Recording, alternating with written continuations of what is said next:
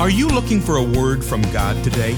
If so, First Baptist Dallas is glad to present this dynamic message by Dr. Robert Jeffress. Dr. Jeffress is a premier Bible teacher, pastor, and author whose practical applications of God's truth help guide and encourage those who seek to know and follow the Lord Jesus. I know you'll be blessed. And now, the message by Dr. Robert Jeffress.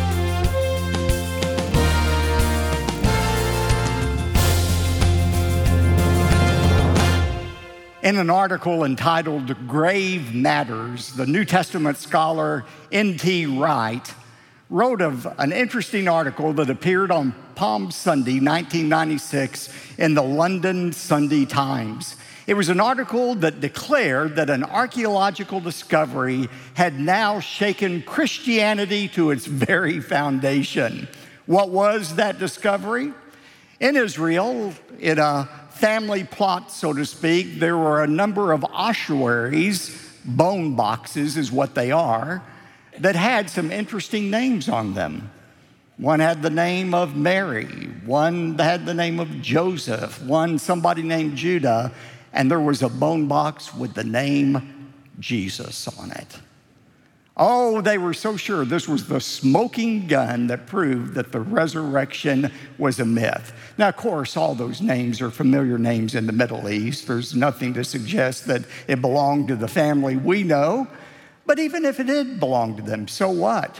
I have a grave reserved for me in Van Alstyne, Texas, but I'm not in it. Uh, just having a place for your future burial doesn't mean anything. But what they didn't realize was by pointing out uh, this uh, bone box discovery, they were actually making an argument for the resurrection instead of against it. Let me explain what I mean. In the Middle East, there was a two step burial process.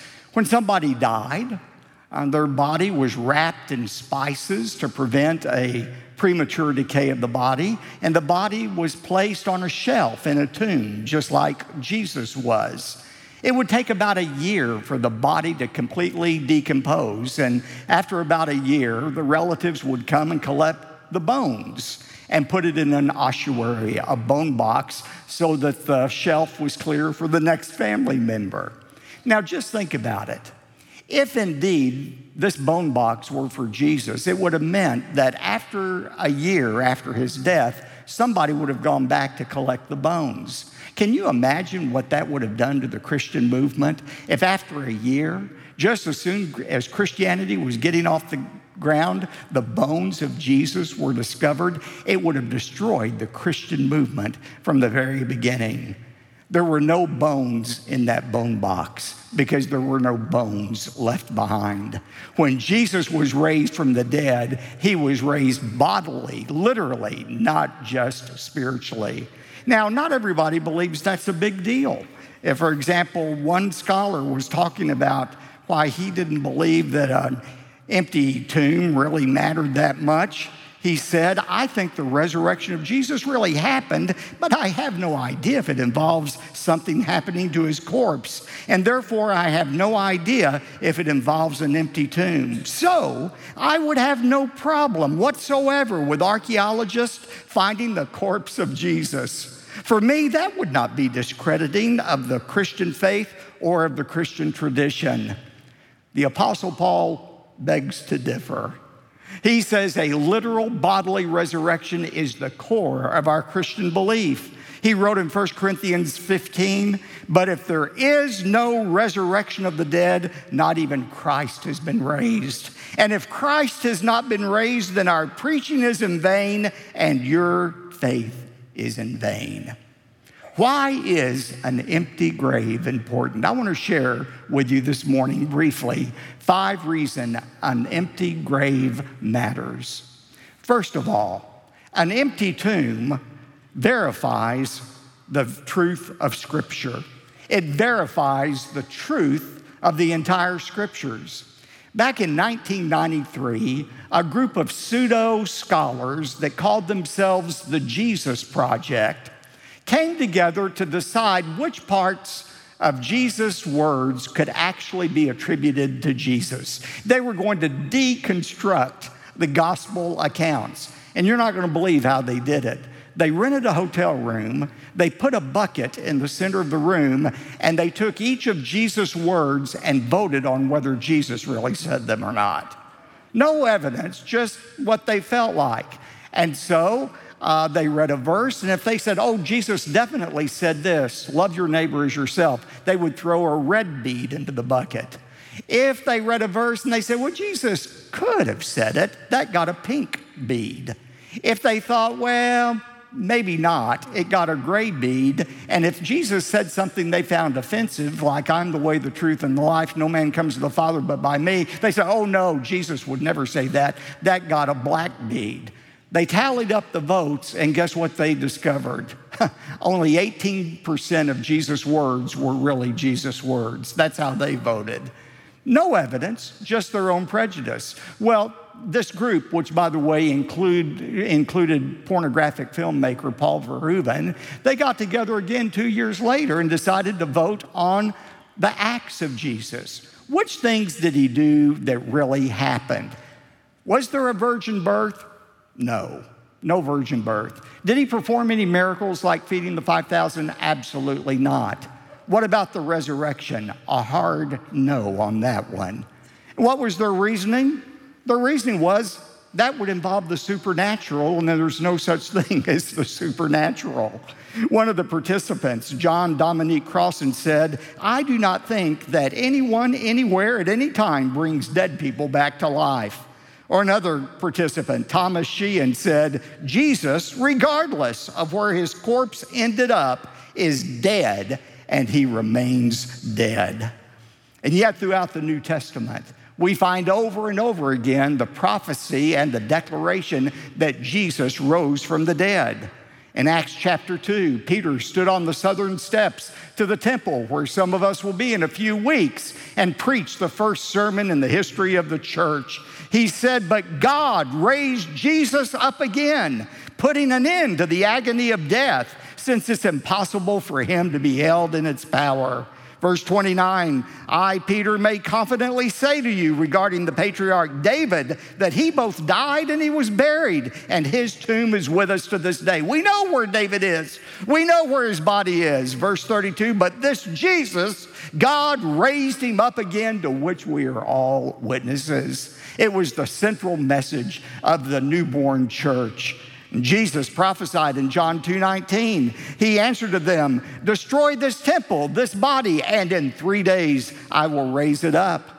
In Matthew 16, 21, the Bible says, From that time on, Jesus began to teach his disciples how he must go to Jerusalem, how he must suffer at the hands of the elders and chiefs and scribes, and how he must be killed and raised up on the third day. Jesus prophesied it was going to happen. You know what's interesting? Even Jesus' enemies knew that a literal body resurrection, that that was essential to Christ's message.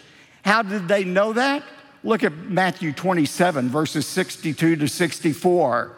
Jesus died on Friday. He was buried before sundown.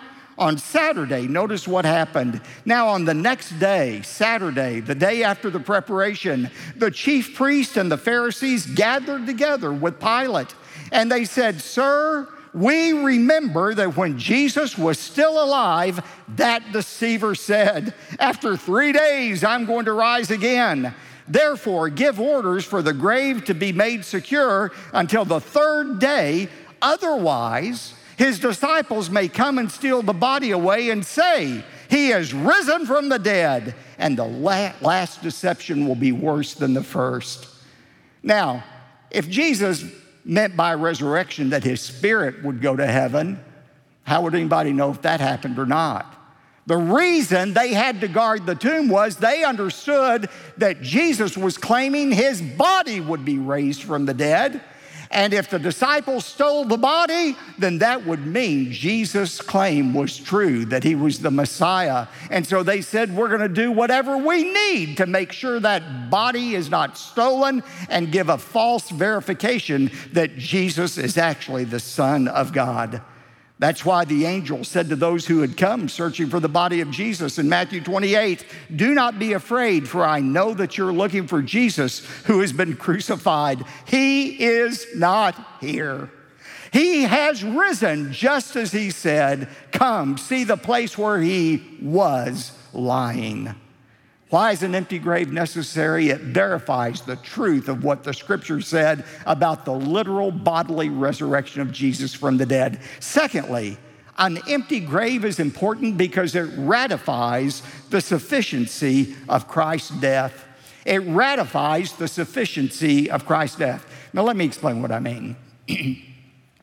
Some years ago, I remember watching an evening newscast. I think it was ABC. Remember back when everybody watched news one time a day at 5:30, you'd gather around the TV to watch the news. That's all the news you got. So everybody watched the evening news. And I think it was the late Peter Jennings who was the anchor. And he had an interesting story. He said an archaeological discovery had found a 2,000 year old road near the temple in Jerusalem. And he said, This is a road that Jesus very well may have walked on when he went to the temple and later when he walked to the cross. And I, I, heard that story and I got this warm, fuzzy feeling inside of me thinking, well, isn't that nice? Isn't that something? A secular newscaster affirming that Jesus really lived and was a teacher and a great person and died. I was feeling good until the next story. Right after the Jesus story, an image of Buddha appeared behind Peter Jennings, and he said, and in other news, archaeologists have discovered a tooth of Buddha that is 2,500 years old. And as I watched that, I suddenly understood what was going on. Secularists don't mind acknowledging that Jesus was a real person. History proves that. They don't mind acknowledging that he was a good teacher. He was. Just like Buddha, Jesus was a good teacher. They don't mind acknowledging that he died. Both Jesus and Buddha died. But here's the difference when Buddha died, he left his teeth and bones behind. When Jesus died, he left nothing behind because he was raised from the dead just as the Bible says. Well, Pastor, why do you make such a big deal about Christ's bodily resurrection? What does that have to do with me? Simply put, everything. A bodily resurrection proves that Christ has forgiven you of your sins. In Romans 4:25, Paul said, "Jesus who was delivered over because of our transgressions was raised because of our justification. He was crucified to pay for our sins, but he was raised to prove that that payment actually went through, so to speak, that it was sufficient for our sins. Here's what I mean by that anybody can go around saying, Oh, I'll pay for your sins. I'll pay for your sins. But how do you know if he actually accomplished it? It's the resurrection that proves that God accepted his payment. Let me illustrate it for you this way. Just imagine that our executive pastor, Ben Lovvorn, uh, comes into my office tomorrow and he said, Pastor, I'm just really down. And I said, Well, Ben, what's going on? He said, Well, you know, we're just under a lot of financial pressure. We've got that baby coming at the end of the week. And not only that, Paris has spent too much time at Nordstrom buying all this stuff for the baby and getting ready for it. And, and, and our Visa card is charged up to the maximum. I don't know what we're going to do. And I said, Well, Ben, I don't want you to be under that pressure. Give me the Visa bill, I'll pay it for you. And Ben lightens up and he says, Pastor, you're even more wonderful than I thought you were. Thank you so much for doing that. I said, No problem. A month later, Ben gets a call from Visa. Where's our money? And Ben said, Oh, oh, well, my pastor, Dr. Jeffress, paid that for me. Don't you have a record of his check? And they searched the computer. Oh, yeah, we see Dr. Jeffress did send in a check. But that was to cover his Visa bill. There's nothing left over for you. You're still on your own. Now, I know that's a silly illustration, but it's an illustration of exactly what Christ did. He claimed to pay for our sins. He said on the cross, tetelestai, it is finished, paid in full. But how do we know if that payment was accepted by God? Listen to me. If Jesus, after he died, remained in the grave, then it meant he was paying for his sins. not our sins. But the fact that God raised him from the dead proves that we are justified, declared righteous by believe, believing in the crucified and the risen Christ. That's what I mean. It is an empty grave that proves the sufficiency of Christ's payment for our sins. Thirdly, it is the resurrection, the empty tomb that clarifies the nature of eternity. The resurrection clarifies the nature of eternity. The late Dr. Tim LaHaye was a friend of mine. He was a great writer, the Left Behind series, great books on Bible prophecy. Tim says that one of the things that prevented him from becoming a Christian earlier in life was the thought that all Christianity had to offer was the promise that one day we would be some disembodied spirit floating around on a cloud plucking a harp. And Tim wasn't real interested in that. But it's only when he understood what the resurrection was that he came to understand what we're going to be like in all eternity. The Bible says we're not going to be a disembodied spirit. We were created body, soul, and spirit. There's never been a time we haven't always been body, soul, and spirit, and there never will be a time that we exist without a body.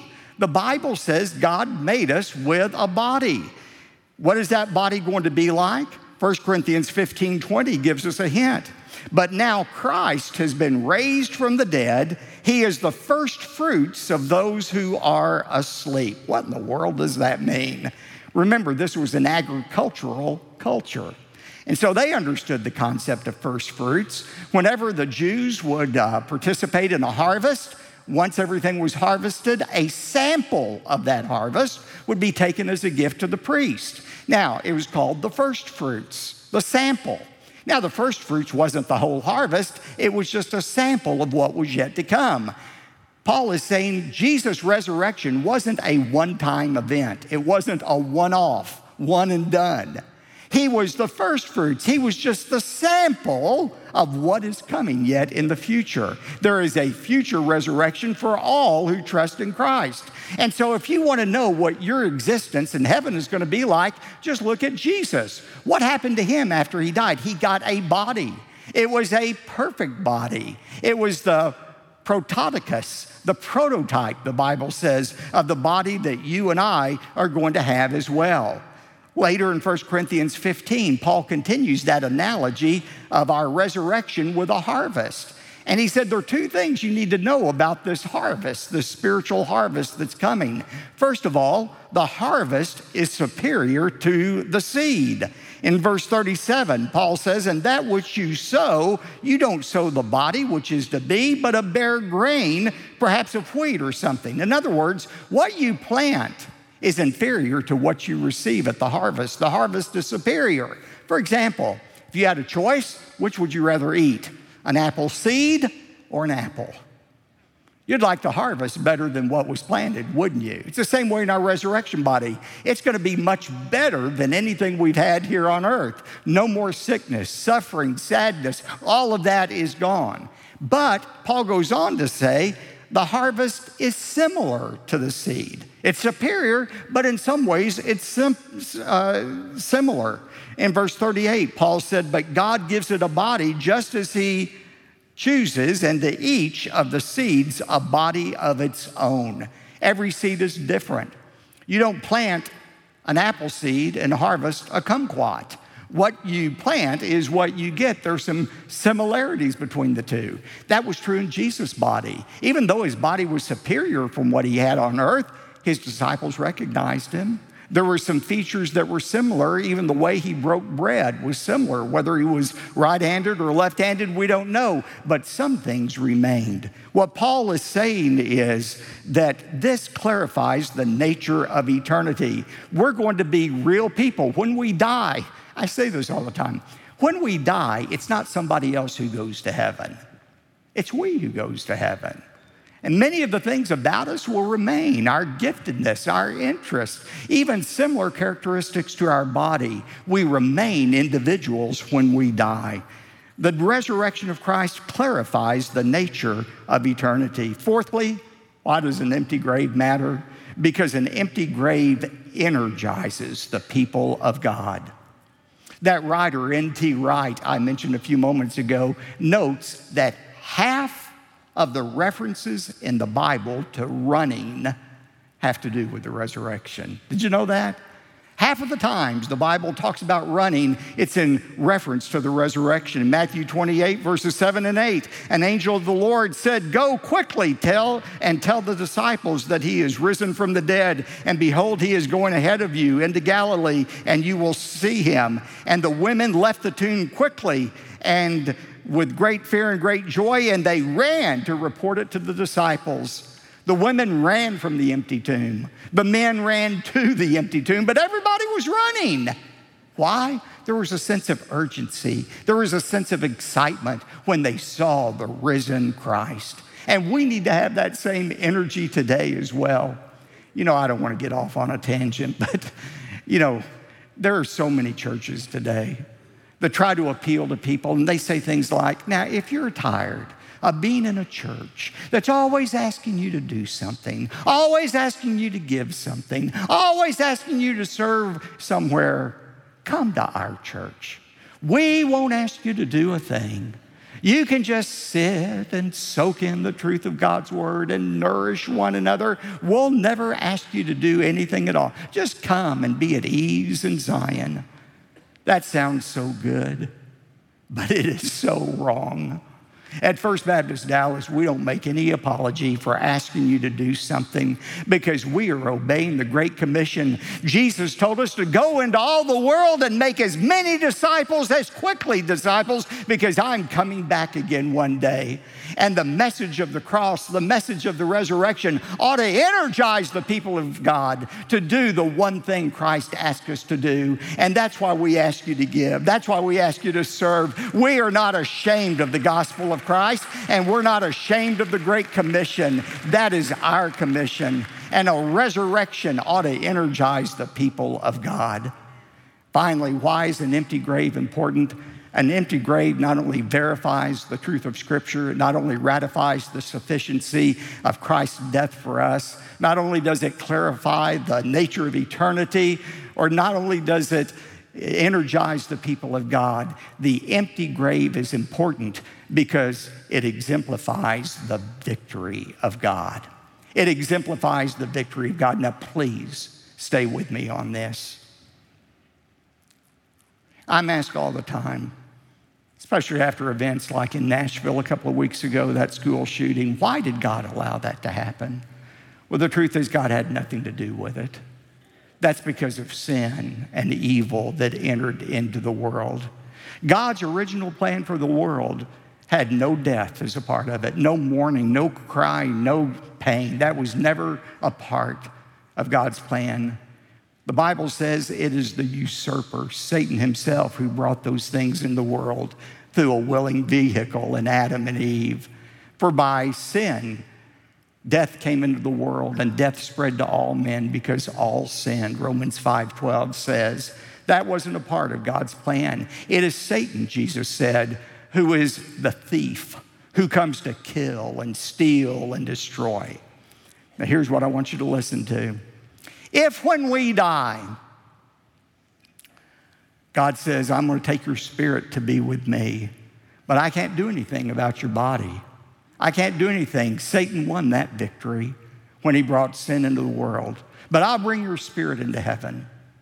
And not only that, I'll bring you to be with me here in heaven, but you can't remain on the earth. Satan has that. He owns that land, it's his real estate whatsoever. But just come up with me in your spirit to heaven, and we'll reside in this corner of the universe, and we'll let Satan have the world that he's claimed for himself. Do you think God's going to allow that to happen? Do you think God is going to let Satan have the final word in what happens to our bodies or what happens to the earth that he created for your eternity, not on your life? God is not going to allow Satan to have the, less, the last word on this. And the resurrection of Jesus Christ from the dead is just a hint about what God is going to do one day. Hear me on this. 2 Corinthians 4 doesn't diminish the reality of our suffering. Paul says, For indeed, these light, momentary afflictions are producing an eternal weight of glory far beyond all comparison We do suffer. There are momentary times of affliction. For some people, it lasts an entire lifetime. But that affliction is light compared to the heaviness of the glory, the blessings that God has planned for us. The resurrection is a reminder that God is going to reclaim our bodies and recreate them. He's going to reclaim this earth and it's going to be recreated for all eternity. One day, death will be swallowed up in victory, and then will come about the saying that is written O death, where is your victory? O grave, where is your sting? The resurrection of Jesus is just the beginning of God's process of completely reclaiming this world for Himself. And that's why an empty grave matters. I think about Easter Sunday, April 8th, 1945. A godly pastor was imprisoned. His name was Dietrich Bonhoeffer. And on that Easter Sunday, Bonhoeffer preached his last message. His text was, By his stripes we are healed. And he had not finished his sermon when the prison doors opened. One of the soldiers said, Prisoner Bonhoeffer, come with us. He leaned over to a friend and he said, This is the end, but for me, it is a new beginning of life. The next morning, under the gray skies of the Flossenburg concentration camp, Dietrich Bonhoeffer was hanged on the gallows. Although he is gone, his words remain with us today. This is the end, but it's also the new beginning of life for us. A.W. Tozer said if the resurrection proves anything, it proves who won and who lost. I am the resurrection and the life, Jesus said. He who believes in me, though he were dead, yet shall he live again. That's why an empty grave matters. God bless you as you accept that message for yourself. On behalf of Dr. Robert Jeffress and everyone at First Baptist Dallas, thank you for joining us today. Our hope and prayer is that the biblical truth of this message will continue to be a blessing to you as you apply it to your life. For more information about First Baptist Dallas, we invite you to visit our website, firstdallas.org. May God bless you richly today.